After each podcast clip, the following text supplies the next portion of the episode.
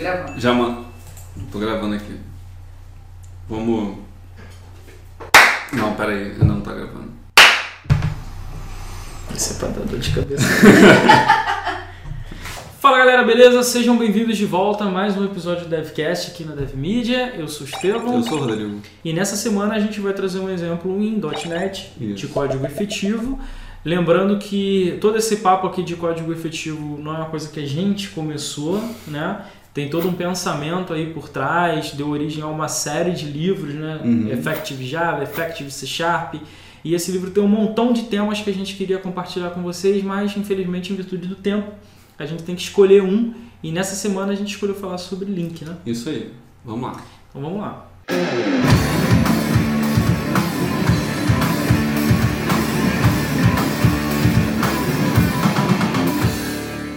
E o que vem a ser código efetivo? O código mais efetivo é aquele código mais bem escrito, performático, mais seguro. E você faz uso de recursos próprios da linguagem que você está trabalhando para otimizar o teu código. Beleza, é aquele código que você mostra que realmente você domina a linguagem que você está escrevendo e você sabe usar é, os fundamentos daquela linguagem ao seu favor, né? A favor da performance do código, Sim. da eficiência dele. Então, galera, o exemplo que eu trouxe aqui para o código mais efetivo em C Sharp é com a utilização do link. Certo. É, por quê? Ah, É muito comum o programador iniciante nessa linguagem ele continuar fazendo uso de laços de repetição para iterar com listas, com coleções. E sendo que desde o C Sharp 3.0 você tem um recurso muito mais prático. Hora do show! de fazer isso, escrevendo menos código. Ah, em alguns casos você tem uma maior performance. E ah, se você está escrevendo menos código, você tem código menos propenso a bugs. Verdade. né? Então vamos lá. Na aplicação que eu trouxe aqui é o seguinte. Vou abrir aqui a nossa classe Program. Nossa classe Program, eu aqui na linha 14 eu inicio um objeto do tipo boleto DAO. Tá? Esse objeto tá, ele é criado por essa classe, boleto DAO. Ela só tem esse método, get boletos para pagamento, que gera para gente uma lista. Aqui eu só botei 10 itens, né? Ah, uma simulação, como se pegasse um banco de dados, né? Ok. E a data de vencimento, ela é gerada, assim, diversas datas de vencimento aqui. Aqui na classe Program, eu inicio então um objeto boletos do tipo lista, né? Que eu uso ilist para isso, ah, que vai receber os dados gerados pelo get boletos para pagamento. Tá? Em seguida, eu instancio a classe validar vencimento boleto no objeto validar, tá? que é a classe que será responsável por identificar se aquele boleto está vencido ou não. Aqui na linha 18, eu inicio aqui uma variável soma igual a zero. O que eu quero fazer com essa aplicação? Eu quero somar o valor de todos os boletos que estiverem vencidos. Né? Então, o que a gente faria isso numa linguagem de programação qualquer? A gente faria um for each para cada boleto dentro da coleção boletos. A gente vai fazer uma verificação. if validar ponto is vencido, passa a instância do boleto. Então a gente vai somar o valor do boleto à variável soma. No final, a gente dá um write line na soma. Uhum. Se a gente fizer aqui a inicialização da, do programa, temos aqui o valor 399. Tá Certo. bom? Então você vê que aqui, a partir da linha 20, nós temos seis linhas de código. Né? Não é um código muito grande, mas poderia ser maior, dependendo das verificações que você tivesse que fazer. Agora vamos substituir esse código aqui por um código mais efetivo, usando o link. Kingdom of Nome!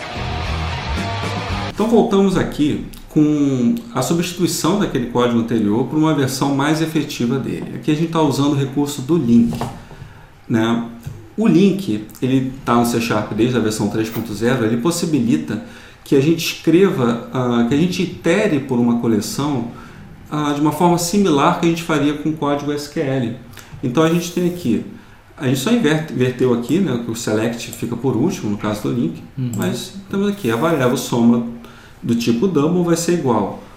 né, e aqui a gente tem uma definição do que, que a gente quer que seja feito. Né? From boleto em boletos, ou seja, eu estou dizendo aqui a coleção que eu quero iterar, conforme eu faria se fosse uma tabela no banco de dados. Parecido com for each, né? Pelo menos essa primeira expressão aí, from boletos em boletos. Sim, bem parecido. Em seguida, a gente vai utilizar uma cláusula where E a gente vai chamar aqui a função validar, né? que a gente chamava naquele for each no meio do if, e a gente vai testar onde ela foi igual a true.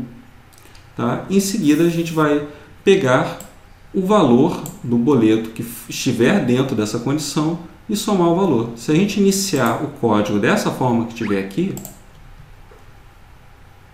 nós temos o mesmo valor, 399. Ou seja, de um, um código de seis linhas, nós passamos para três linhas. E o link ainda oferece uma outra forma, né? Essa é a forma de query, mas também a gente pode utilizar a forma fluent.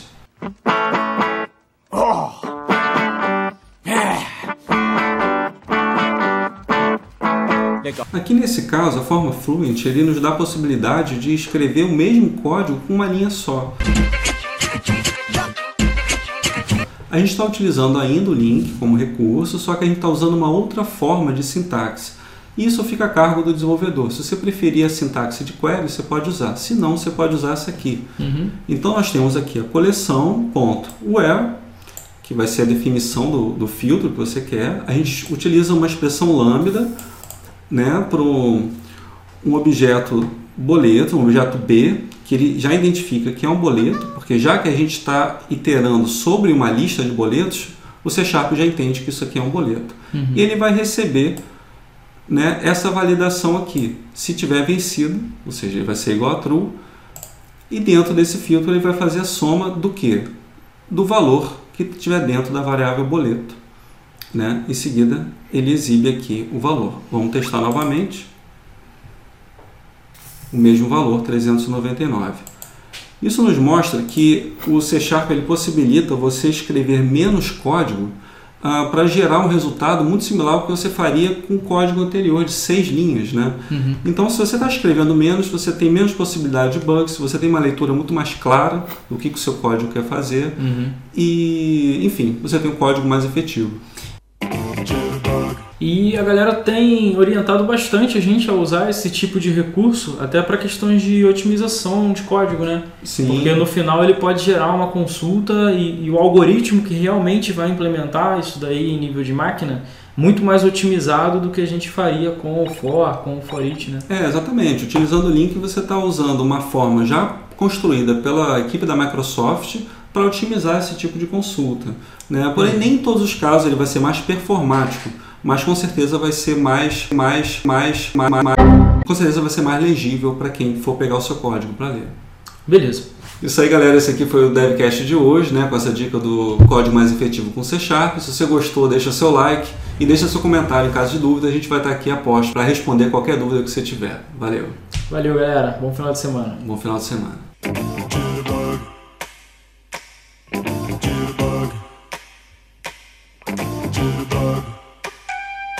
You got the